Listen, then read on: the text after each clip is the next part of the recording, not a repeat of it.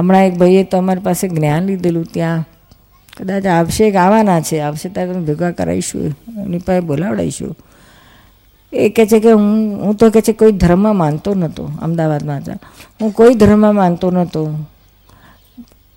કોઈ ભગવાન કે મંદિર મંદિર ક્યારેય જવું નહીં, મારા ઘરના બહેરોને જવાના આમાં હું બધું છે, બધું ઠોકાઠોક છે, બધું હંબક છે કે ધર્મ જેવું કશું છે નહીં.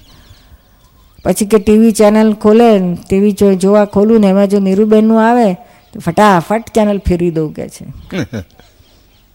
ના જોવું કે આ તો વળી જોતું છે આ ડોહી હું બોલ બોલ કરે છે કે છે? મેં કોઈ કે તને ડોહી લાગે છે? આ તો સ્વીટ સિક્સટીન છે.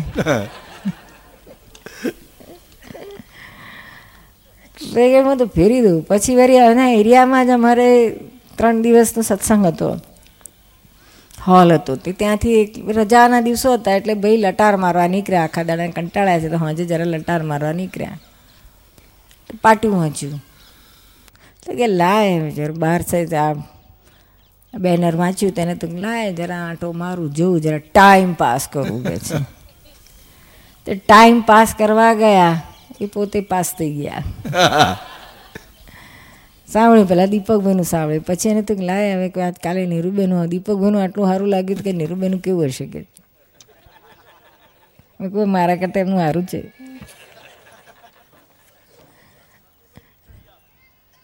હા? હા, નટુભાઈ. પિથડિયા નટુભાઈ. તે પછી બીજે દાડે આવ્યા તમને તો બહુ ગમ્યું. બીજે દાડે સવારે આવ્યા પછી બહુ ગમ્યું. હાજે જ્ઞાન વિધિ હતી, તો સીધા એને જ્ઞાન લઈ ગયા. પછી બીજા અઠવાડિયે પછી બીજી જ્ઞાન વિધિ હતી. ત્યારે એના એના પત્ની ને એના બધા, એની બહેન ને બધા બધા આવ્યા હતા.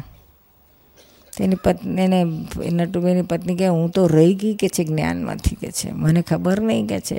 પેલા ભાઈ એકલા એકલા લટાર મારવામાંથી પહોંચી ગયા. બહેરાને કહ્યું નહીં, કારણ કે અત્યાર સુધી વિરોધ કર્યો એટલે કહેવાની હિંમત ના થાય ને. એકલા એકલા જ્ઞાન લઈને આંખે ખુદી બોલ્યા નહીં, પણ ભાઈનામાં આખો ફેરફાર થઈ ગયો. કે મારામાં આખો ચેન્જ થઈ ગયો કે છે? હું તો કે એટલો એટલો ગુસ્સાવાળો, એટલો ઘણા બેરી તો કે આમ થાળી તો રોજ ઉછાળે, ખાવાનો એટલો શોખીન. રોજ તળેલા જોઈએ ને રોજ આમ તીખા તમતમતા, લાલ લાલ, ધમધમતું જોઈએ કે છે? અને જરાક આગુ પાછું થયું હોય તો આમ થાળી ઉછાળે ફેંકે ને એ ઘરમાં છે તો ધમાલ કરી નાખે કે છે. ત્રાસી ગયેલી કે છે હું તો. પણ કે છે, ખબર નહીં કે છે શું થયું? જ્ઞાન લઈને આવ્યા તમે ભાઈ? એકદમ શાંત થઈ ગયા કે છે. ટાળા બરફ જેવા થઈ ગયા. ખાવામાં કે છે આઈ મને કે છે, તું જે બનાવી છે ખાઈશ. હવે લાલ તો મને બતાડીશ જ નહીં કે લાલ લાલ જોઉં છું ને તે ખાવાનું મન નથી થતું કે. તું સાદું તું જે બનાવું ખાવું એવું મને આપજે કે છે. દેવ જેવા થઈ ગયા કે છે. હે? હા. એવા દેવ જેવા થઈ ગયા કે છે. કે છે એ હું રહી ગઈ એટલે હું જ્ઞાન લેવા આવી છું. પછી આવ્યા હતા સત્સંગમાં. બધા પેલા ત્રણસો ચારસો જણા બેઠા હતા અને બધાની વચ્ચે માઇકમાં નટુભાઈ કે છે કે ભાઈ, હું તો માને, તમે બધા બધા પ્રશ્નો પૂછપૂછ કરો છો, પણ હું પૂછો છો કે હું જીવતો જાગતો છું કે છે જ્ઞાનનો કે છે સેમ્પલ જ્ઞાનનું પરિણામ શું આવે કે છે? હું પૂછપૂછ કરો છો કે છે. અરે, હું તો તમને છાતી ઠોકીને કહું છું કે આ જ્ઞાનનું પરિણામ મારા જેવાને આવું આવે છે, તો તમારા જેવા શું નહીં આવે કે છે? અને કહે કે મારામાં જે ફેરફાર થયો છે કોઈ, કોઈની કલ્પનામાં ના આવે કે છે. અને તમે જ કહો, કયા ધર્મે કે છે જીવનમાં ફેરફાર આણ્યો છે કે છે? કયા ધર્મે ક્રોધમાન માયા લોભ રાગ, દ્વેષને ખટાડ્યા છે, ખલાસ કર્યા છે કે કયો ધર્મ કોમ મને કે છે? અને આ તો રોકડો છે કે હું જાગ, જીવતો જાગતો એનો દાખલો છું કે છે. એટલે એનું નામ ધર્મ કહેવાય શું? જે આપણામાં કંઈ ફેરફાર લાવે અમે એ જ કે જે ધર્મ કરતા એનો વાંધો નથી, પણ ધર્મની વ્યાખ્યા છે, પરિણામ પામે તેનું નામ ધર્મ. પરિણામ પામવું જોઈએ. જો પરિણામ ના પામતું તેને ધર્મ કેનો કહેવાય? રાગ, દ્વેષ, કશાય અંદર જતા ના હોય, ઉકળાટ થતો હોય. એને શું કરવાનું?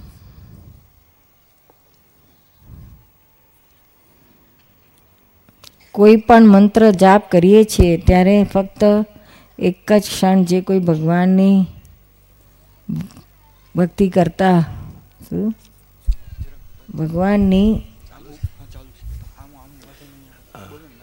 કે કઈ ભગવાનની કે મૂર્તિની એક ક્ષણ યાદ રહે છે. છબી દેખાય. પરંતુ એક કે બે ક્ષણ બાદ મંત્ર જાપની છબી દૂર થઈ જાય છે.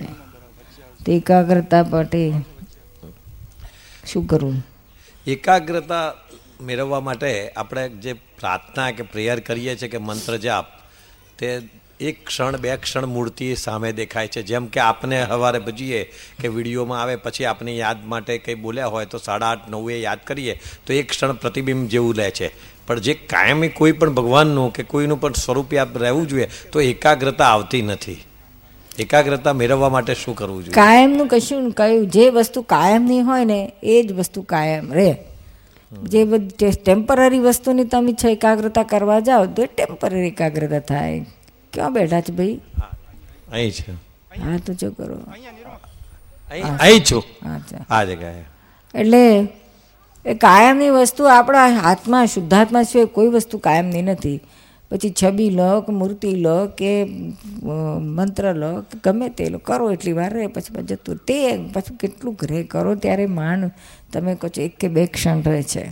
પણ એ આત્માનું એક વખત તમને ટચ થયું તો એ કાયમ રહે કારણ આત્મા પોતે જ શાશ્વત છે. ગમે એટલું થાય, આમ તેમ થાય, પણ બીજી મોમેન્ટે એની મેળે આવી જ જાય. પરંતુ આપણે પોતે નામ પણ આપણું હોય છે અને અંતરાત્મા પણ આપ એક જ છે. એટલે એકની અંદર બે પ્રતિબિંબી જે જોઈએ છે કે એક વિચાર કર્યો હોય અને બીજો આપણે અનુમોદનમાં મૂકતો હોઈએ.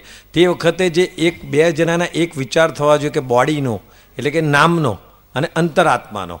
તે એક ઘણી વખત મતભેદ ચાલ્યા કરે છે. એ તો ચાલવાનું બે એક છે જ નહીં બે જુદા જુદા જ છે. જેવું તમારે તમે અને તમારી રાજનભાઈ અને તમારી તમે પોતે એના માલિક છો. એ બે જુદા જ છે. કેવા જુદા છે? તમે તમારા પત્ની બે કેવા જુદા છો? બરાબર છે. બેને મતભેદ થયા કરે છે. એવું આ રાજનભાઈ જોડે થયા કરવાનું. તો માલિક તો એક જ છે ને આપણને અનુભવ એ તો પ્રેક્ટિક આપણે વિચારીએ છીએ તેટલા પૂરતું થોડીક ક્ષણ પૂરતું. પણ આપણે જ્યારે કશું વાગે છે એક્સિડન્ટ થાય છે કે એ થાય છે ત્યારે આપણા આત્માને બી થાય છે ને બેભાન થઈ જઈએ છીએ પડી જઈએ છીએ એ કરીએ. તે વખતે આપણને કેમ જુદો આત્મા હોય તો એને ના થાય કશું? કેમ આપણે તરત ચાલી ના શકીએ? આત્માને કશું આત્માને કશું થતું જ નહીં આત્મા ચાલી ચાલતોય નહીં શું? એને પગ બગ છે જ નહીં ચાલે. આત્મા જુદી જ વસ્તુ છે. તો એકદમ સૂક્ષ્મતમ વસ્તુ છે. એ પ્રકાશ જ્ઞાન પ્રકાશ સ્વરૂપે જશું એટલે જ્યારે આપણે બોડી છોડી દઈએ છીએ કે મરી આપણે એક્સપાયર થઈએ છીએ તારે જે આપણાથી છૂટીને જુદો થઈ જાય છે ને તે પહેલાં તો થાય જ નહીં ને? હા એવો જુદો ના થાય. મરે તો જ થાય. પણ આ જુદાપણાનો અનુભવ થાય કે બે જુદું છે એવું થાય. ખ્યાલમાં આવી જાય. કે હું જુદો ને રાજન જુદો. એ જુદી જ વસ્તુ છે. એવું અમુક વખતે થાય છે ને અમુક વખતે નથી થતું. એનું શું કારણ? એનું કારણ કે હજુ બરાબર પાકા પાયે અનુભવ નથી થયો. તમારે એકવાર એનો પાકા પાયે અનુભવ થાય ને પછી એ આવે જાય પણ પાક પાકો અનુભવ રહેશું. થેન્ક યુ જય સચિદાનંદ. નિર્મા ચરણવિધિ ચરણ વિધિ આપણે કરે ને તો એમાં આપણે શુદ્ધાત્મા માટે જે પ્રાર્થના કરે ને તો એમાં છેલ્લે એમ લખ્યું છે કે હે શુદ્ધાત્મા ભગવાન મને એવું કે ભેદભાવ બધા છૂટી જાય અને અભેદ સ્વરૂપ પ્રાપ્ત થાય. અમે તમારામાં અભેદ સ્વરૂપે તન્મયાકાર તો આપણે એમ કે ભેદભાવ બધા છૂટી જાય તો અહીંયા તો આપણે પહેલાં ભેદ જ રાખવાનો ને કે એક શરીર છે અને એક આત્મા છે. તો એ ભેદ રાખીને જ ચાલવાનું ને નહીં અહીંયા આપણે એમ કહે કે અમને અભેદ સ્વરૂપે તમારામાં તન્મયાકાર. આમાં કેવું છે બે આ બહુ બહુ ઝીણ ઝીણી વાત છે. શું? આ બહુ સૂક્ષ્મ લેવલની વાત છે. આજે બે વાત કરી છે ને.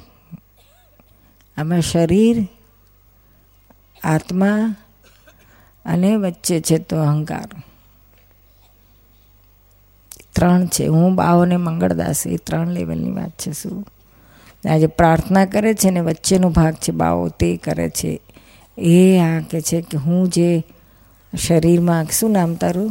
સોનલ. સોનલમાં જે હું તન્મયાકાર થઈ ગયો છે તેને બદલે હું શુદ્ધાત્મામાં તન્મયાકાર થવું. જે ભેદ પડી ગયો છે શુદ્ધાત્મા જોડે તે ભેદ તૂટી જાય ને ભેદ સ્વરૂપ પ્રાપ્ત થાય. શું? આત્મા જોડે ભેદ પડ્યો છે. એટલે હું જુદો છું એવું થઈ ગયું છે અને સોનલ જોડે એકાકાર થઈ ગયો છે. એટલે શરીર છે એ અહંકારમાં તન્મય આગળ થઈ ગઈ આત્માની જગ્યાએ. શરીર જ તન્મય આકાર થયો. આત્મ અહંકાર તન્મય આકાર થાય છે બધામાં. કા સોનલમાં તન તન્મય આકાર થાય તો જ્ઞાન પરિણામ આવે. અને શુદ્ધ આત્મામાં તન્મય આકાર થાય તો જ્ઞાન સ્વરૂપે પરિણમે. અહંકાર તન્મય આકાર થઈ જાય છે. એટલે પ્રાર્થના? હા એટલે અહંકાર એ જ રોંગ બિલીફ બિલીફ જ છે રોંગ એ સમજણ જીની સમજણ છે. તો પ્રાર્થના કોણ કરે છે એટલે આ હા અહંકાર? પાસે અહંકાર. પાસે કરાવીએ છીએ. કે જે આત્માથી વિખૂટો પડીને પોતાનો સ્વતંત્ર અડ્ડો જમાઈ બેઠો છે સ્વતંત્ર અસ્તિત્વ બનાવી બનાવ્યું છે. હું સોનલ છું હું આમ છું હું ડાઈ છું હું હોશિયાર છું ફલાણી છું તેમ છું એ માનીને બેઠો છે. એને કે આમાં આ નથી આમાં છે આમાં જો જે ભેદ પડે છે આત્મા જોડે તો એનાથી જોડે ભેદ થાય અને આત્મામાં તન્મય આકારે સોનલમાં નહીં. તો એ અહંકાર આત્મામાં તન્મય આગળ થઈ જાય તો ચાલે એમ. પણ શરીરમાં ન થવું જોઈએ. ન થવું જોઈએ. અત્યાર સુધી અજ્ઞાન દશામાં શરીર જોડે જ તન્મય આકાર હતો. આ બધી ક્રિયાઓ થાય તે એમ જ માનતો હતો હું કરું છું. આપણે એને વેતો મૂક્યો. હું તો શુદ્ધાત્મા હું કરતો નથી હું જ્ઞાતા દ્રષ્ટા છું. સમજાય? સમજાય ને? ક્યાંની છું તું? બોમ્બે. બોમ્બેમાં? ક્યાં? નીરુમાં જય સચિદાનંદ. હા ક્યાં છે? હા બોલ બેન. હા મારા પપ્પાના જે મારાથી મોહ અતિ છે જે છૂટતો જ નથી એને. સ્મો છે? હા અતિશય એ મને એમ કીધા કરે છે કે તારે આ ફરજ છે તારી મારા પ્રત્યે આ કરવું જોઈએ આ કરવું જોઈએ. પપ્પા આયા જ તારે? હા. ક્યાં છે પપ્પા? મમ્મી. તારી આ ફરજ છે તારે આ કરવું જોઈએ આમ કરવું જોઈએ હું તો આમ છું એમ. પણ એ નથી સમજતા કે મોં છોડવો જોઈએ એને. એનાથી છૂટતો જ નથી. મમ્મી ઉપર એ મોં છે. હા.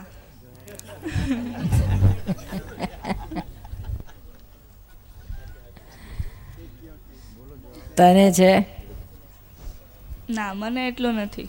અને એ મારા પર મોહ કરે છે મને ફરજ પાડે છે કે તારે આ કરવું જોઈએ તો મને ગુસ્સો આવે છે. આ એટલે શું? કોઈ પણ એમ તારે મારા પ્રત્યે એમ કે માન રાખવું જોઈએ ફરજ રાખવી જોઈએ તારે આમ કરવાનું હું કહું ત્યાં તારે આવવાનું હું કહું તારે એ જ કરવાનું એમ. તારે તારી ફ્રેન્ડ સાથે નહીં બોલવાનું મારા રિલેટિવ સાથે બોલવાનું. તો એ બધું એ જે કે એમ કરવાનું મારે એમ. એ એની ફરજ છે એ રીતે એ જે રીતે વર્તાવે એવી જ રીતે મારે કરવાનું એમ. અને એનાથી વિરુદ્ધ જો કાંઈ થાય તો એને ગુસ્સો આવી જાય છે. પછી? સામે મને પણ ગુસ્સો આવી જાય છે. પછી હિન્દુસ્તાન પાકિસ્તાન બોર્ડર.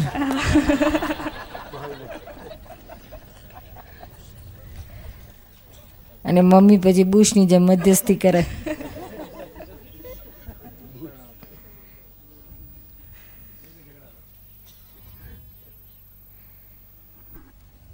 ભાઈ છે? આવ્યો છે તારા? આ રે નાનો. એ શું કે છે? એ પણ મને એમ જ ખીજાયા રાખે આખો દિવસ!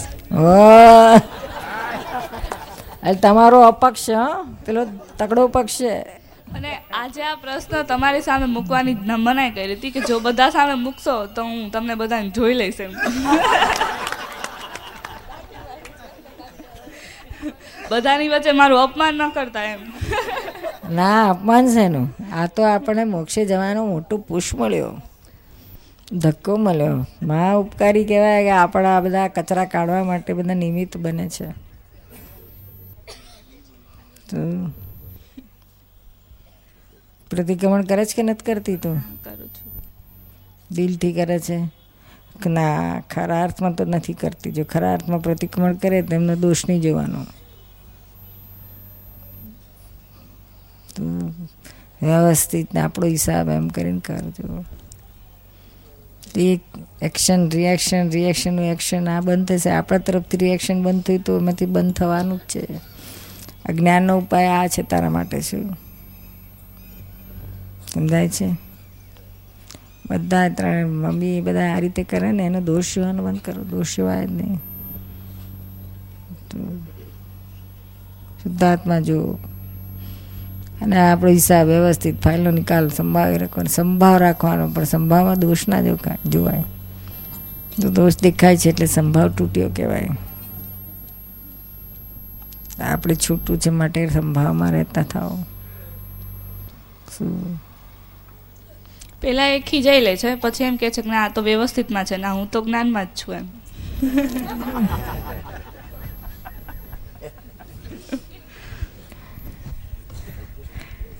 તો તારે કીધાનું કે તમે કહો મારાથી નથી થતું, એ વ્યવસ્થિત છે, હું જ્ઞાનમાં જ છું.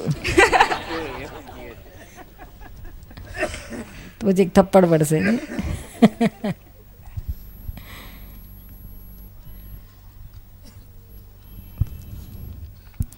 આમ જેટલી અપેક્ષાઓ ઊભી થાય છે ને, મૂળમાં મોહ છે, શું જ્યાં સુધી આ મોહ નહીં જાય, ત્યાં સુધી અપેક્ષાઓ ઊભી નહીં થાય. અને જેટલી અપેક્ષાઓ, જેટલો મોહ વધારે, એટલી અપેક્ષાઓ વધારે ને એટલો જ પછી ના પૂરી થાય અપેક્ષા એટલે એટલો જ દ્વેષ થાય શું એટલે આ અપેક્ષાઓને એક એક દાડામાંથી એક એક અપેક્ષા ઓછી કરું, દસ વાર ઊભું થાય તો એક વાર બેહાડી દો નથી જરૂર કે એમ કરતાં કરતાં કરતાં બધાને માટે જ છે આ સિદ્ધાંત. આપણને આપણા છોકરા માટે કે છોકરાઓને મા બાપ માટે જે કંઈ અપેક્ષા હોય, એક એક અપેક્ષા ઓછી કરતા જાઓ. દિવસમાં એક અપેક્ષા ઓછી કરો તો કરતાં કરતાં આ બાજુથી દ્વેષે ઉડશે ને બીજી બાજુ મોહે ઉડશે, રાગે ઉડ જશે છૂટાતું જશે શું? આ વર્કઆઉટ તો કરવું જ પડે. આજુ ના નહીં થાય ત્યાં સુધી. બધાને ક્યાં ને ક્યાં ક્યાં ને ક્યાં અપેક્ષાઓ તો પડેલી જ હોય છે શું? એ ના થાય. જોવાનું, જાગૃતિ રાખવાની. અને ઊભી થાય તરત ચોકડી મારે. ના જોઈએ. ના પાડી છે, જ્ઞાનમાં ના ના એટલે ના. આપણે શું કામ છે? મિતેશ કે છે?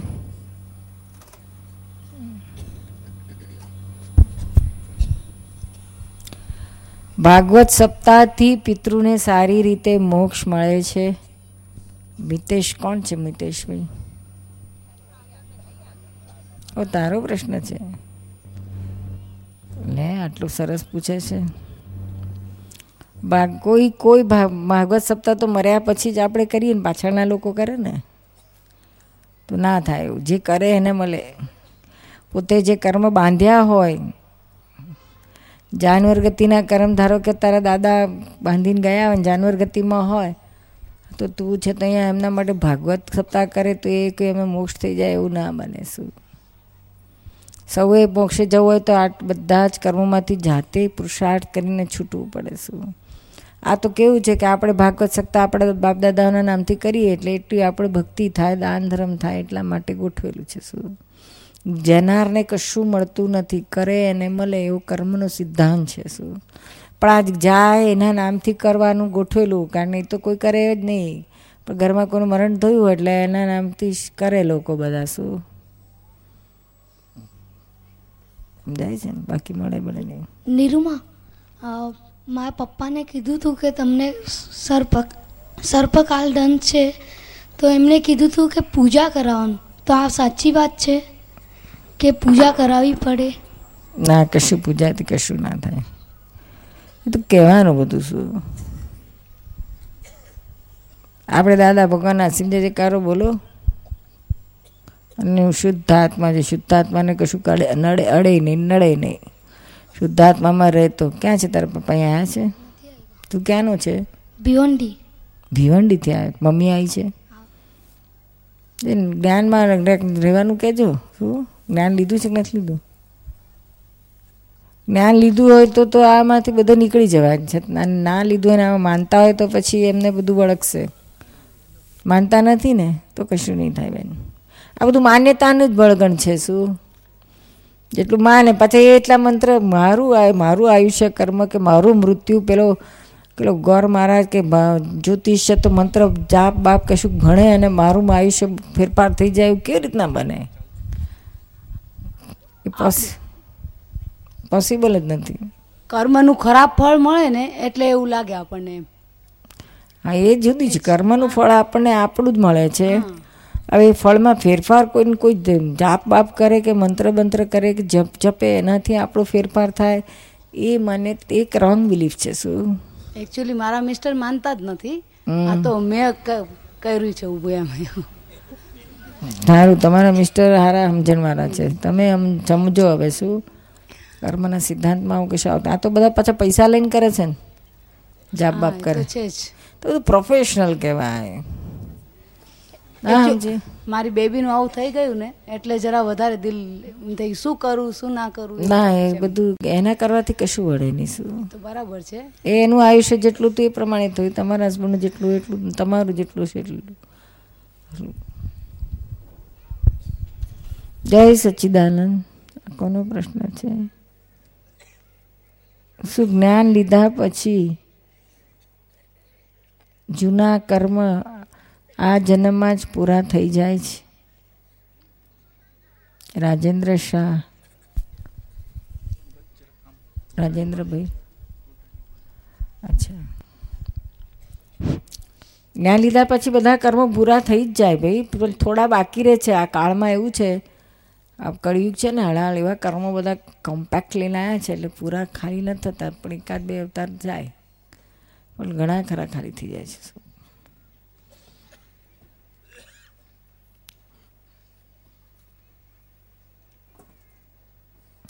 હા, અને જો ના થતા હોય તો શું નવા જન્મમાં બધું નવેસરથી કરવું પડે? ના. જ્ઞાન સાથે જ હોય. આત્માનું જ્ઞાન એવું છે કે એ શાશ્વત છે, જોડીને જોડે જ રહે એવું છે. બીજી બધી વસ્તુ અહીંયા રહે છે. આ બધું અહીં રહે છે. અહીંનું તમામ પ્રકારનું જ્ઞાન મેળવ્યું છે ને એ બધું અહીંયા ફિનિશ થઈ જાય છે. અરે, એક તો મોટો એ કોમામાં જતો રહે ને તોય જતું રહે. કોમામાં આત્મા ના જાય. સમજાય છે ને એટલે એ તો જો એ સાથે જ હોય. પછી નેક્સ્ટ લાઈફમાં એ જ્ઞાન પ્રગટ હોય જ, થાય જ એને. એ ના જાય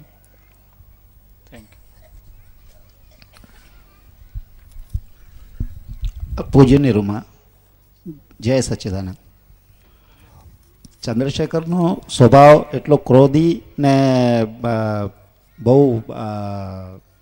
દુવેશી છે નાનપણથી ઘણું બધું જીવને હેરાન કર્યું ને ઘણો બધું જીવને મારી નાખ્યું છે તો હવે સામાયિક કરતાં વખતે ધ્યાનમાં આવ્યો કે આપણે તો કેટલા ઉંદેરાનુંને કેટલાક જીવોને હેરાન કરીને માર્યું, ખાલી માર્યું ને હેરાન કરીને માર્યું. તો હવે હવે એ વિચાર કરીએ તો એ છૂટશે ક્યાં, કેવી રીતે એ પણ સમજાવતું નથી. એટલું બધું હેરાન કરીને માર્યું છે. તો તમે એક વખત ટીવીમાં તમારે સાંભળતા વખતે તમે એટલું બધું કીધું હતું કે મચ્છર વળગે તોય આપણને કાંઈ કરવું જોઈએ નહીં.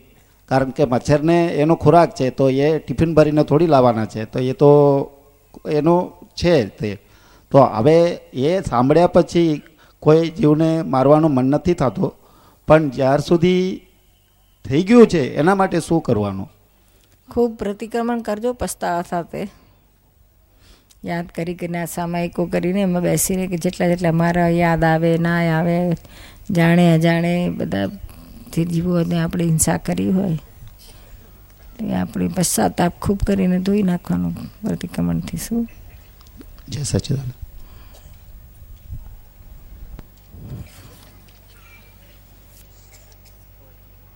વાલ્મીકી ઋષિ સંગીતા જિલ્લો પંચમહાલ.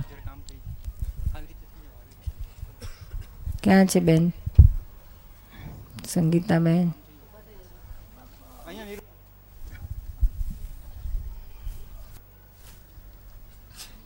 પ્રશ્ન છે, વાલ્મીકી મુનિને જ્ઞાન પ્રાપ્ત થયા પહેલાં તે બહુ જ ડાકુ હતા. અને વટે માર્ગોને લૂંટતા હતા. અને પશુ પક્ષીની હત્યા કરી હતી. તેનો આહાર કરતા હતા. તો તેમને એવા કર્મને કઈ રીતે ખપાવ્યું હશે?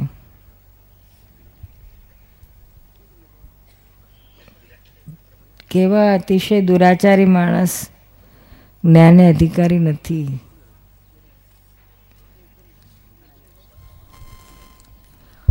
એ મને પશ્ચાતાપથી બધું ધોઈ નાખ્યું, બેન. શું? ગમે એટલું અંધારું હોય પણ જરાક દીવો થાય તો અંધારું જ રહે. ના રે જતું રહે. એના જેવું છે શું?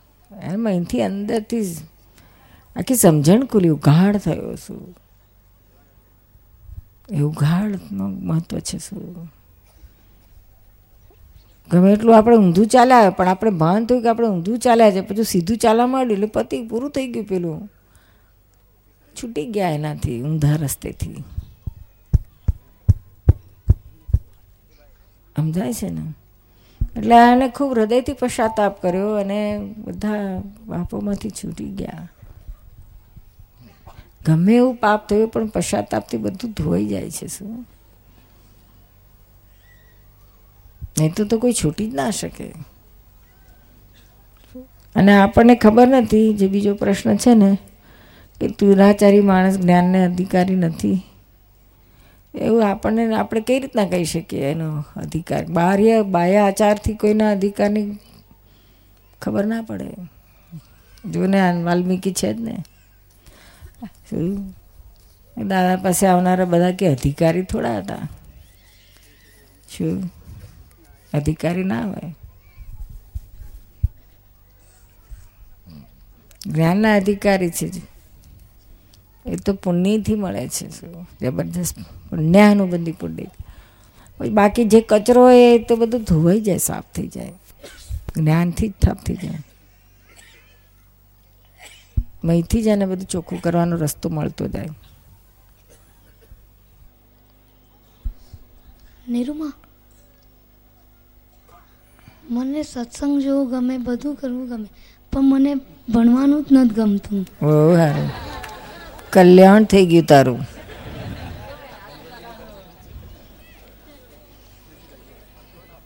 શેમાં ભણે છે તું? નવમીમાં. નવમીમાં. હવે નેક્સ્ટ યર દસમીમાં જવાનું. હા. ક્યાં છે તારી મમ્મી આવી તમારી દીકરો છે. શું સત્સંગ કરે છે તું? ટીવીમાં સાંભળે. નીરુમાને સાંભળે છે રોજ? પણ ભણવું તો પડે જ ને. નીરુમા ભણ્યા છે ને. તને ખબર છે નીરુમા ભણેલા છે? કે ભણીને શું થવાનું છે? આત્મા જ છે ને કે. એવું બોલે છે. શુદ્ધાત્મામાં જ જવાનું જ ને એમ.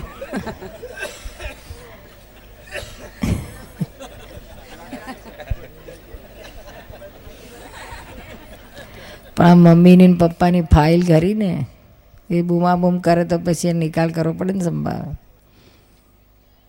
આખો દાડો થોડી સત્સંગ સત્સંગ કરવાનો છે. રમવાનું હોય ને દોસ્તાર સાથે. હા તો પછી શુદ્ધાત્મા દોસ્તાર બોસ્તાર રમત બમત ના હોય પછી એ તો જોઈએ જ પાછું. આખો દાડો કરું તો બરાબર તો એને ભણવાનું બંધ કરાવી દો. પછી આ તો બીજું જોઈએ રમવાનું જાય ને ભાઈ દોસ્તારો જોઈએ ને એ થોડા શુદ્ધાત્મામાં રાખે તને. પાછો પશ્ચાતાપે કરે કે મને ઘણું એમ થાય છે તમે કહો છો મારે ભણવું જોઈએ પણ મને ભણવાની ચોપડી લઉં તો ગમતું જ નથી એમ. આશીર્વાદ આપો તમે. આપશું, હા. દાદા ભગવાન સિમજે એકારો દસ મિનિટ બોલી. પછી બોલી કરી દે કે વાંચવા બેસજે અને પછી આપણે આપતા પુત્રો બે, બપોરના લઈને બેસજો બધા વારા ફરતી આ છોકરાઓ તો કેટલા બધા આવ્યા છે, ઢગલી બંધ આવ્યા છે બધા દૂર દૂરથી. ક્યાં ગયા બધા આયોજકો ને પ્રયોજકો ને સંયોજકો બધા?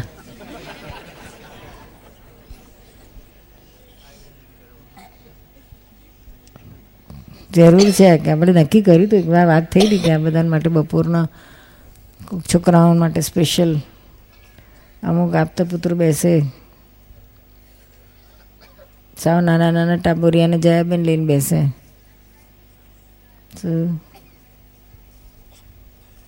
અને સાવ મોન્ટેસરી વાળાને પિંકીને રીટા લઈને બેસે. એટલે એ મા બાપને થોડી નવરાશ મળે ને છોકરો થોડા કંઈક શીખીને જાય? આ ફાઇલ છે ભાઈ ભણવાનું એ ફાઇલ છે. મને તો એવું રાખવું જ્ઞાન મળ્યા પછી મેં તો એવું રાખ્યું હતું કે અમારે ભણવાની ફાઇલ છે ને નિકાલ કરવો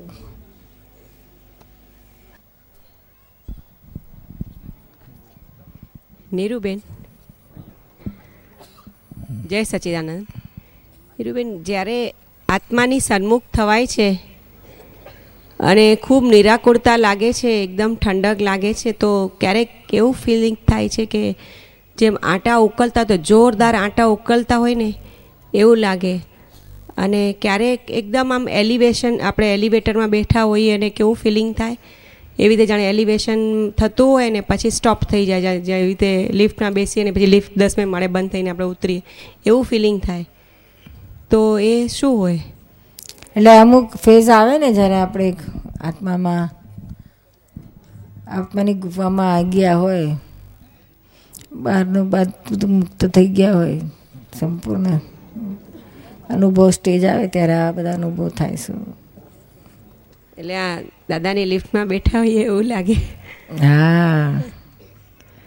જબરજસ્ત લિફ્ટ તો છે. અક્રમ લિફ્ટ એ મળી ગઈ અને મળી ગઈ. બેહી ગયા બેહી ગયા. કોઈ વિચાર કરવા રહ્યા કે દાદરે જવું કે લિફ્ટમાં જવું દાદરે ચડું કે લિફ્ટમાં જવું અત્યાર સુધી દાદરા ચડેલા છે એટલે મને એ ફાવે છે. થોડી આંફ લાગે જ, પણ આ તો મને ચડતા ફાવે છે. લિફ્ટની તો મને ખબર નહીં. સાચી હશે કે નહીં? હોય લિફ્ટમાં જવાય કે ના જવાય? જે નવા નવા હોય કુદાડ જણ લિફ્ટ ના જોઈએ ને એને કેવો પ્રોબ્લેમ થાય કે લિફ્ટમાં કેવી રીતે જવાય? આપણે બંધાઈ જઈશું. જેલમાં પૂરે એવું લાગે કે એમ કરીને લિફ્ટમાં ચડવાની હિંમત ના કરે તો બાપડાને ભાગીદારી દાદરા જ રહે. પણ જે હિંમત કરીને એકવાર બેઠો તો એને ખબર પડે કે ઓહો, હો, લિફ્ટમાં તો કશી મહેનત એને એમને ઉપર જવાનું. એવી આક્રમ લિફ્ટ છે. એને અનુભવ થાય એને જ ખબર પડે શું. દાદરા ચડનારા ના ખ્યાલ આવે શું.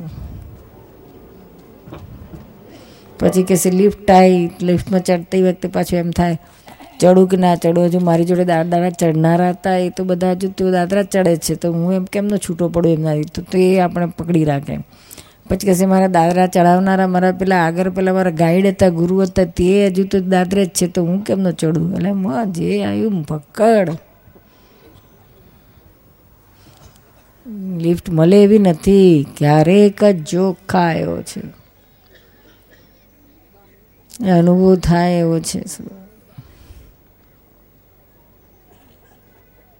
જય સચિદાન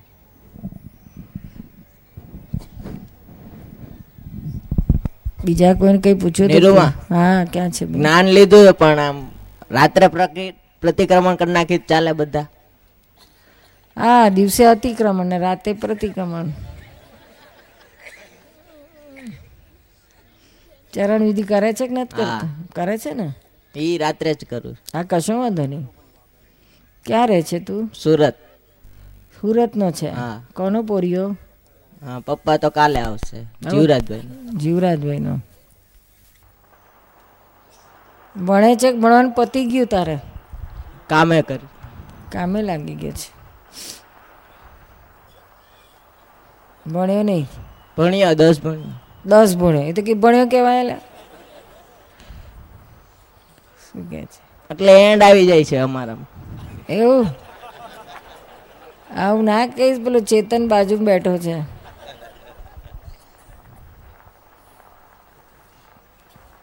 આ તમારા સુરતમાં વરાછા રોડના કાઠિયાવાડી બધાને દસથી આગળ ગાડીનો ડબ્બો હાલતો જ નથી.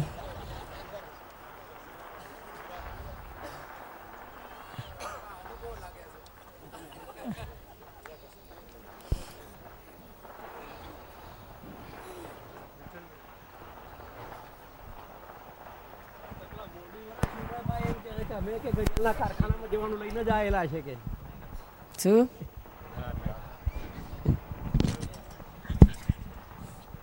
આપણે ત્યાં અડાલજ છોકરાઓ જે છે હોસ્ટેલમાં એ એ લોકો એવી રીતની વાત કે જેમ સુરતવાળા છોકરાઓ બધા કે હીરા ઘસવાનું લઈને આવ્યા છે દસમા પછી હીરામાં જતા રહ્યા અમે કે દસમા સુધી ભણીશું તો ભણીશું નહીં તો પછી કે અમે તો ઘડિયાળના કારખાનાઓમાં જવાનું જ લઈને આવેલા છીએ કે નક્કી જ લઈને આવેલા છે કે અમે તો ત્યાં જ જવાના કે. આવું બોલે. જે પેલી માસ સાયકોલોજી હોય ને બધા આ જ કરતા હોય. આગળના બધા આ જ કરતા એટલે પાછળના ને બધાને કે આપણે આ જ કરવાનું તે વચ્ચે ભણવાનો જે પ્રોબ્લેમ આ છોકરાઓનો તો એમાં ત્યાં બધે એ જ હાલત છે નિરૂભાઈ. એ લોકોએ શું કે કે અમે કે નક્કી જન્મથી મૃત્યુ સુધી કે નિરૂબા કહે છે ને કે લઈને આવેલા છે બધા કે દાદાએ કહ્યું છે કે અમે લઈને આવેલા છીએ એટલું ભણાશે કે. પછી મહેનત કરવાનું રહેશે જ ક્યાં? આ તો એમને પાસે બેસી રહી રહીને એમને અભ્યાસ કરાવડીએ તારે એ લોકો વાંચે કે લખે, નહીં તો કાંઈ નહીં. આવી રીતની એક પ્રકૃતિ લઈને આવ્યા છે બધા.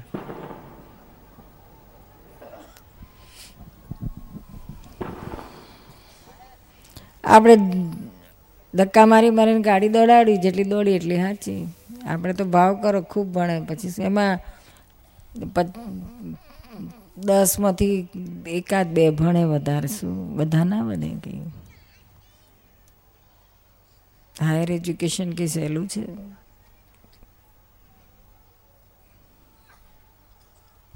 નીરુમાં અને મમ્મી ને પપ્પા આમ લગન લગન કરી નાખો એવું કર્યા રાખે. બંને ભાઈના. તારા હજુ તો મૂછો નહીં ફૂટીને તને? એટલે બંને ભાઈને એમ મોટા ભાઈ ને મારા એમ. મારી ઉંમર વીસ વર્ષની એટલે તરતાથી પણ દેવ એટલે એ એમ કર્યા કરે કે લગ્ન કરી નાખો લગન. તારે શું કરવું છે? નથી કરવા. લગ્ન જ નથી કરવા? નહીં. કેમ? તમારું જ્ઞાન લીધા પછી નથી કરવા. નકર બહુ મોહ હતો. એમ? કેવું પડે? બે બે ને આરે કરવાનો મોહ હતો. બે- કરવા. બે?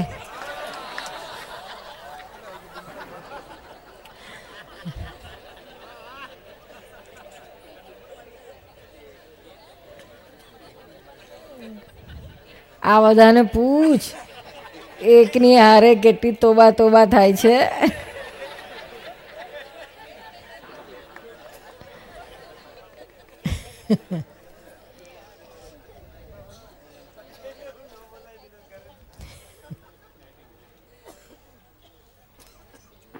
આ જો હવે તારું કેટલો આ ટકી રહે છે. નહીં કરવા જ નથી. હા એ તો બરાબર છે. આગળ વધ પછી તારું કેટલું સ્ટ્રોંગ રહે છે એના ઉપર આધાર છે શું? તો પછી પકડીને કરે આવે તો એમાં મજા ન રહી ને તમે અગાઉ કીધું એમ. ન મજા રહે. પકડીને તો કીધું પૈણતું હશે એટલે કઈ વાત કરે? ઓલા મિલિટરી વાળા ભાઈની વાત કરી હતી એમ. તારા પપ્પા તો મિલિટરીમાં નથી ને. મિલિટરીમાં નથી પણ મગજ સ્ટ્રોંગ હતો પહેલા. હવે નથી જો કે ઘરમાંથી ત્રણ જણાએ જ્ઞાન લઈ લીધું. એમ. તારા સુધર્યું તારું જીવન? હશે તું તારે ભાવ કરે કરે હજુ તો આગળ આગળ એન્જિન છે ને પછી તારો ડબ્બો આવે મોટો ભાઈ છે ને. હા. એને નથી કરવા પણ એને પકડીને કરાવે. જા તું છોકરી જોઈ આવી હા પાડીએ જ. હું વાંધો આવ્યો હારા હતા એમ. એને એને એ કંટાળી ગયો હવે. એને જ્ઞાન લીધું છે? નહીં. તો એ કે મારે સાધુ બની જાવ. સાધુ. સાધુ થવાની જરૂર નથી સીધા થવાની જરૂર છે. એ તો હવે એને લાવીશું. હા લઈ આવજે એને સીધો કરી દઈશું. લઈ આવજે. મમ્મી પપ્પાને બહુ ફાઇટિંગ થતી હતી પહેલા? નહીં ફાઇટિંગ મારે ને મોટા ભાઈને થતી હતી. એના હિસાબે ઈ બે પછી જરીક બોલે. હમણાં અહીંયા આવ્યો ને તે દી રાત્રે જ થઈ હતી. તમને તારા મોટા ભાઈને વૈરાગ કેમ નો આવ્યો? પણ આ નથી પણ એમ. એને નફરત આવી ગઈ એમ. નથી બસ. એ કે આમાં કાંઈ નથી જોઈને એમ. મમ્મી પપ્પાનું જોઈને તો નફરત નથી આવી ના ના એ કોઈ દી ઝઘડો જ નથી થતો પણ મોટા ભાઈને ને મારે ઘણો થાય. એના હાટાનો બધો અમારે થાય.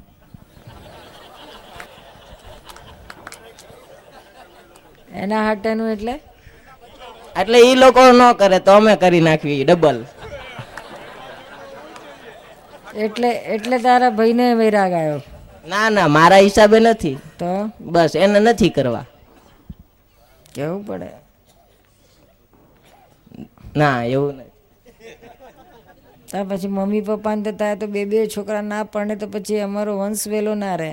તો એવું એવું ક્યાં તમે કહો છો કે વંશ વેલો વધારવો જોઈએ? અરે હું ક્યાં કહું છું? તારા મમ્મી પપ્પા કહેશે એમ કહું છું. મંચ વેલો તો ક્યાં એમ? સ્ટોપ જ કરી દેવું છે એમ અહીંથી. આજ આજકાલના છોકરાઓ નામ ઉજાડવાને બદલે બોળે છે. ના બોળે તો બહુ સારું. એટલે યાદ નથી આવ્યા ને તે તમને વાત કરું ને કરી પછી. પછી આ કાકા જેવું થાય. કરજે કરજે ડર ડરીશ નહીં તો જ્ઞાન લીધું છે ને. હમણાં જ લીધું બોમ્બે માં હતું ને રજા ઉપર તો ઈ ત્યારે જીવરાજ ભાઈ ખ્યાલ છે મને આયા હતા કહેતા તો મુંબઈથી આવું છું. અરે સુરતથી આવું છું. તે બોમ્બેમાં લીધું? હા હમણાં જ તે. સારું આ જન્મ જયંતિનું બોમ્બેનું જ્ઞાન પાવરફુલ છે છેક બ્રહ્મચર્ય સુધી પહોંચી ગયું. એટલે પછી અહીંથી જાય ને પાંચ દી થાય એટલે હતા એવા ને એવા એવું લાગે પછી. લે. એટલે આમ બધું શરૂ જ હોય. પ્રતિક્રમણ ને એ તો બધું કરે છે ને? હા એ શરૂ જ હોય. તો પછી કેમ હતા આવ્યા ને? પહેલા તો કેવો હતો તું? પેલા તો બહુ આડા રસ્તે હતા. હા. એ બધું બંધ થઈ ગયું ને? સીધો હા એટલે આમ રખડવા જતા ને પિક્ચર જોતા ને એવું. હવે નથી મન થતું. હવે નહીં. બહુ સારું કહેવાય. તોય સારું આવ્યું હોય તો જોઈએ સારું છે જ ક્યાં. એટલે જ્ઞાન લીધા પછી એકવાર જોયું એટલે કહું છું. વાંધો નહીં જોયું તોય પણ બહુ જોવા જેવું ભાઈ પ્રતિક્રમણ કર લો પાછું.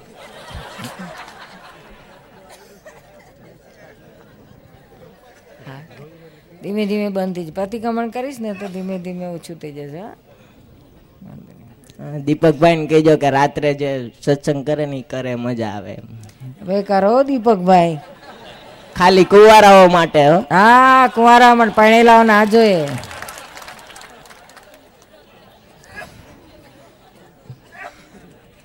કરજો દીપકભાઈ. આજે રાતથી જ મંડી પડો. શું?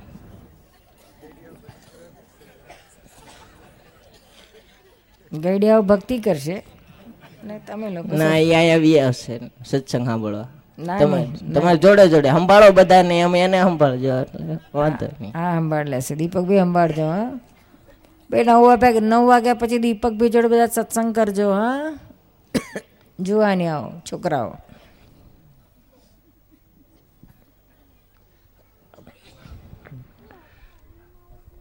આપણે નીરુબેન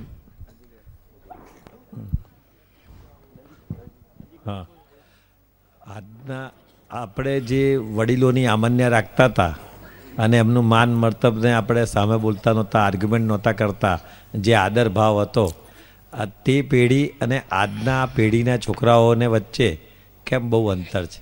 કે જે છોકરાઓ આપણા હોય છે તે આપણું નથી. હજુ અમારા ફાધર મધર હતા, પંચ્યાસી વર્ષના, નેવું વર્ષના છે, હું અઠ્ઠાવન વર્ષનો છું. તો અમારાથી અમારા ફાધર કે મધર સામે નથી બોલી શકાતું. ને અમારા છોકરા એ અમને સામે બોલી શકે છે અને દાદા બાને જવાબ આપી શકે છે.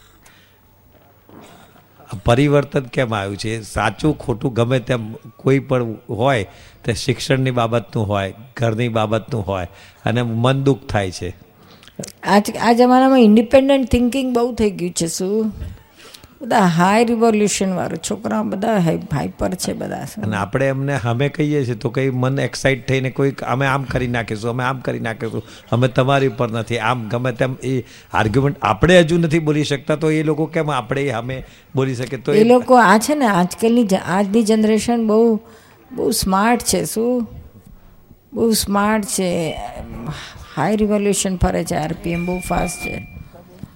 અને એ તે છે તો મા બાપની સાયકોલોજી રીડ કરી શકે છે. અને પછી એ પ્રમાણે મા બાપની સાયકોલોજીમાં ક્યાં ક્યાં વીકનેસ છે મા બાપની નબળાઈઓ ક્યાં છે, એ તરત પકડી પાડે છે. અને એ નબળાઈના આધારે આ બધું થઈ રહ્યું છે. શું એવું મારે ત્યાં નથી. બેન બધાની ઘેર મેં જનરલ જોયું બધાની જ વાત બધાને. આમ જનરલ છે કે અમારી છોકરાઓ જે ભણે છે તે ઓછા બોલે છે. ઓછું ભણેલા વધારે છલકાય. જેમ અધૂરો ગળો વધારે છલકાય તેવી રીતે. ના ના ભાઈ આ મેં હમણાં ના કહ્યું મિલિટરી મેન એમડી એમડીનું ભણે છોકરું તોય જો એવું કશું નહીં. એમાં કંઈ મા બાપનું જરાય વાંક નથી ને છોકરાઓ જેવા છે એવું માનવાનું કારણ નથી. શું? મા બાપ છોકરાઓની સાયકોલોજી નથી પકડી શકતા, પણ છોકરાઓ મા બાપની સાયકોલોજી પકડીને પછી એ પ્રમાણે ચાલે છે. એ મા બાપની મોટા મોટી નબળીઓ ઓળખી ગયા છે કે મા બાપને અમારા માટે ખૂબ મોહ છે. જે પહેલાંના મા બાપમાં આટલું બધો નહોતો ફરજ બજાવતા હતા, પણ આટલો એક્સેસિવ મોહ દેખાય એવો, ઉભરાય એવો મોહ નહોતો અત્યારે કેટલો બધો મોહ છે મા બાપને છોકરાઓ માટે. મા બાપને તો પહેલાં છોકરાઓ ક્યાં મોટા હતા ક્યાં ભણે શું કરે કશી ખબર નથી હોતી.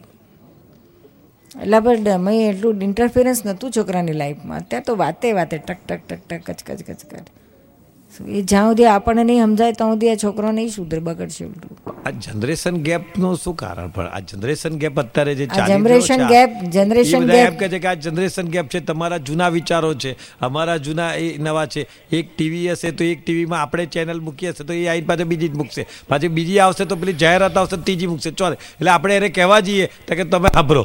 અમારે નથી સાંભળી આર્ગ્યુમેન્ટ આમાં કરશે. અને જ્યારે બાપા બા બેહી રહેતા હશે ને એક ચેનલ મૂકતા હશે, તો અમે બંધ કરવા માગતા હશું તો માગવાની હિંમત બી નથી ચાલતી. હા, એટલે આપણા વખતમાં આ રીતે ટ્રેન્ડ થયેલો છે કે મા બાપે જે પ્રેમથી કે જે રીતે આપણને ઉછેર્યા છે, મોહ વગર, અપેક્ષા વગર. એટલે આપણે એ રીતે એટલા પાસરા રહ્યા છે ને આપણે એવા હાઈપર છે નહીં કે આપણે મા બાપનું નેગેટિવ જોઈએ. એવું બે, આપણું ઊંધું ચાલતું જ નથી. અત્યારે તો બધા નેગેટિવ માઇન્ડેડ છે. પહેલું નેગેટિવ દેખાશે, પછી પોઝિટિવ દેખાશે? અને આનો આ વાતાવરણની અસર છે, બધાનું આ જ. વેસ્ટર્ન વર્લ્ડનો વાયરો છે, પહેલાં જ આવડું નાનું જ બે, ત્રણ વર્ષનું છોકરું હોય તો વાય વાય વાય કરે. એને કહે કે તું આમ કર, તો કહેશે વાય. તું કહેશે અત્યારે એને ખાઈ લે, તો કહેશે વાય. તું અત્યારે નાહી લે, તો કહેશે વાય. આપણને તો કશું એવો ખબર જ નથી વાય શબ્દ જ કયો હતો આપણને કે નહીં લે તો નહીં લે ને ખાઈ લે તો ખાઈ લે, હુઈ જા તો કે હુઈ જા. અત્યારે હુઈ જવાનું કે તો ઊભો થઈ જાય ને ઊભો કે ઊભો રહે કે તો દોડવા માંડે પણ એવું જ છે. પહેલા આપણે રાતે નવ વાગે બધા ઘરના સભ્યો એ થતા હતા, અત્યારે નવ વાગે બધા ફર ફરવા જાય છે. રાત્રિના સમયે પહેલાં એવું હતું કે રાત્રે વારું કરી લે કે સમી લે. એટલે નવ દસ વાગે મેક્સિમમ કરે કે જે પૂજા પાઠ કરીને બધા હોઈ જાય. અત્યારે દસ વાગે તો આપણે કહીએ કે હવે ઘર બંધ કરવાનો સમય છે. તારા છોકરાઓ કે અમારે બહાર પરવા જવું છે ઠંડીમાં. આખું જ ને એ લોકો પાછા મોડા બાર વાગે આવે એટલે આપણી ઊંઘ ઉડાડે. એ ઊંઘ ઉડાડે સવારે નવ વાગે ઉઠે. ને આપણે નોકરી ધંધો જવું હોય તો આપણે કહીએ કે જો આ તમે એ કર્યું તો એ આપણી ઉપર ગુસ્સે થાય. એટલે આ એક બધું ટાઈમ કે કશું કોઈ શિડ્યુલ કે કોઈ એવું છે જ નહીં એ લોકોના મગજમાં. આ તે તમારા છોકરા કેવડા મોટા છે કે નાના છે? ના એક જ બાબો જ છે. તે ત્રેવીસ વર્ષ તો છે અત્યારે એમસીએમાં ભણે છે એમકોમ થયો છે. પણ એમ એને ભણે પણ એ આર્ગ્યુમેન્ટ આ રીતે કરે છે એટલે આપણું દિલ દુખી જાય છે એમ. દિલ શું કરા દુખાવાનું? બાબાને કહે કે આ રીત અમારી છે તને ફાવે તો આ ઘરમાં આ રીતે રહે નહીં તો તું તારી રીતે તારું ઘર ઓધી લે. કહેવાની હિંમત છે?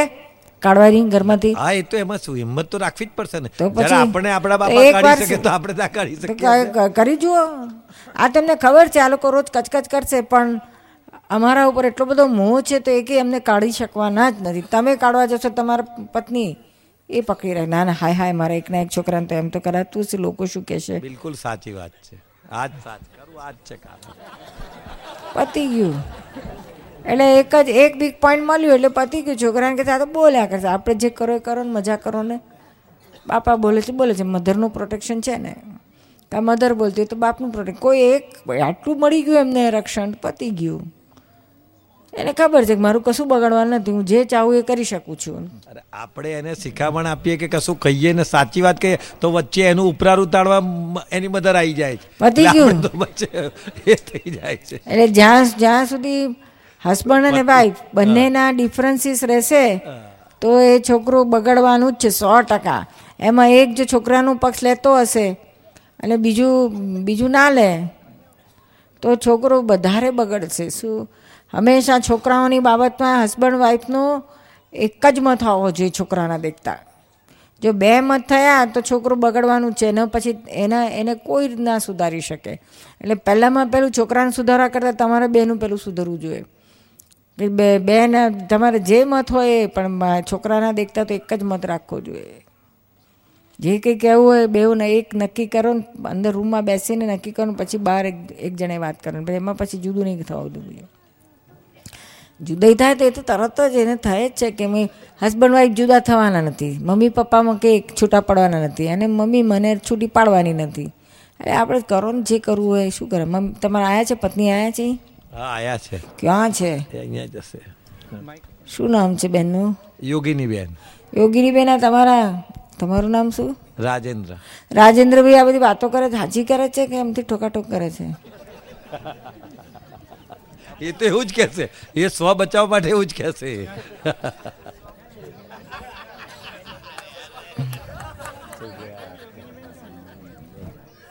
આજુબાજુ કઈ ગયા હશે? નથી? યોગિનીબેન ના આયા છે. આગળ પાછળ કઈ ગયા હશે? ના તમારું સાંભળીને નહીં ગયા.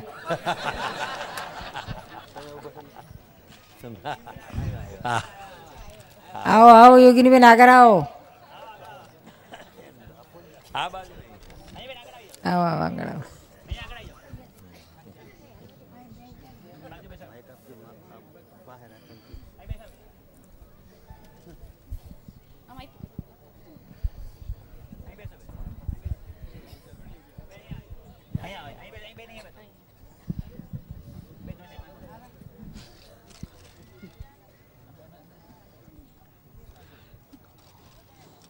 આ સાચું કે છે? સાંભળ્યું તમે? હા સાંભળ્યું સાચું કે છે? હા સાચું કે તારા છોકરાને જરાક લાઈન ઉપર લાવો હોય તો તમારા બેના મતભેદ બે જુદા મત છોકરાને ખબર ના પડવા જોઈએ. જે તમારા મત હોય તમારા અંદર બે પહેલાં સોલ્યુશન લાવો. પણ તમે બેન એક જ હોય. એ જે બહુ કચકચ કચકચ જો તારા પપ્પા જે કહે સાચું. કારણ કે સોળ વર્ષ પછી મધરનું નથી રહે. મધરે છોકરાઓમાં હેન્ડલ કરવાનું ના જ હોય. હજુ છોકરીની બાબત હોય તો માં બરાબર છે કે કનેક્ટેડ હોય. પણ જ્યારે છોકરો હોય ત્યારે ત્યાં મધરનો રોલ પૂરો થાય છે. શું? પછી ફાધરનો રોલ આવે છે.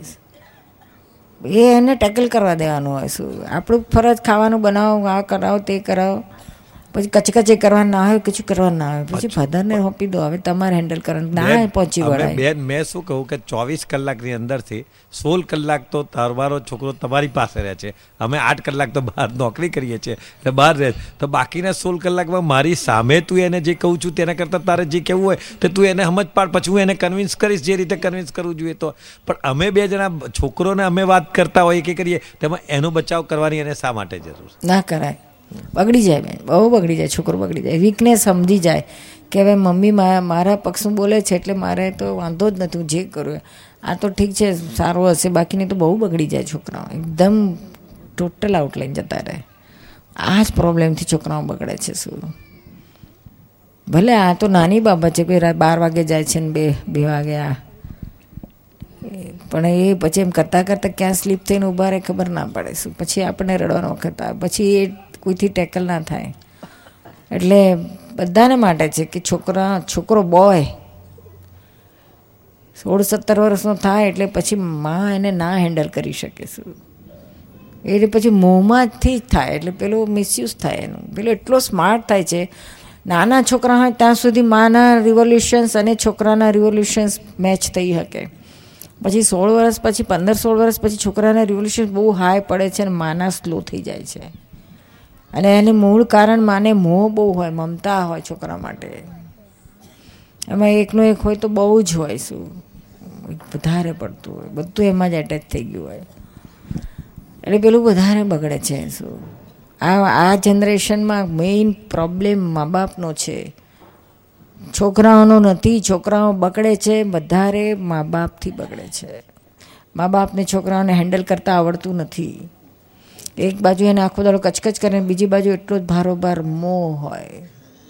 એટલે મોંમાંથી કાઢો એક વાર, બે વાર ને ત્રણ વાર આપણે કહીએ ને જો છોકરાને એમ લાગતું કે મને ખોટી ખચકચ કરે છે. વારે વારે મને કહેવાની શું જરૂર છે? છોકરા તમને નથી સંભળાવતા? મમ્મી, મને શું ઘડી ઘડી શું તું મને કહે છે? એક વાર કહ્યું બે વાર કહ્યું ઘડી ઘડી શું કહે છે? કે છે. હું આમ જીવો છું, મને ખબર પડે. તું મને બહુ કહે છે એટલે હું નહીં તારું હું ઊંધો ચાલીશ વધારે વાર આપણે કહીએ તો છોકરા કહે કે હું તમારાથી ઊંધો ચાલીશ એટલે આપણે પછી કહેવાનું બંધ કરી દઉં હાર ભાઈ હવેથી આજથી કહેવાનું બંધ. તારે જે કરવું એ કર. પછી ના કહેવાય. લિમિટ આવી ગઈ એની. સમજાય છે તમને? હા. એટલે આ આપણે હોપી દો ફાધરનો ફાધરનો રોલ હવે. હવે ત્રેવીસ વર્ષનો છોકરો એટલે ફાધરનો રોલ આવ્યો. અમે તો સોળ સત્તર વર્ષ પછી જ કહીએ છીએ કે ફાધરને એટલે તમારે અમારી ફરજ શું? રસોઈ બનાવીને ખવડાવો પીડાવો જે કંઈ ટાઈમસર જે કંઈ કરવાનું એ કરો. બીજી કશી ભાંજગડમાં ના પડો. પછી ફાધરને કહેવાનું તમારે જે કરવું એ કરો. પહેલાં છોકરો તમારી પાસે મમ્મી મમ્મી મારે આમ જોઈએ છે ને તેમ છે, મારે આટલા પૈસા જોઈએ છે ને મારે આમ ફરવા જવું છે ને.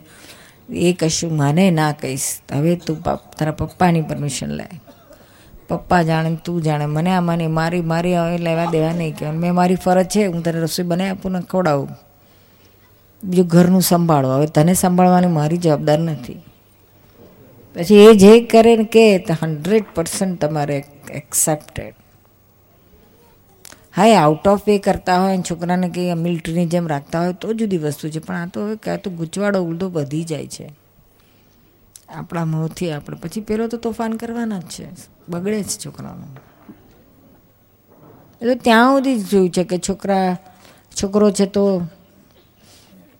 એને કોઈ છોકરી સાથે લફરું હોય આપ તમારે કોઈ રીતે એ મેચ થાય એવી જ ના હોય. છોકરી મેચ થાય ના હોય ને એનું ઘરે મેચ ના હોય કશું રીતે મેચ થાય એવું ના હોય.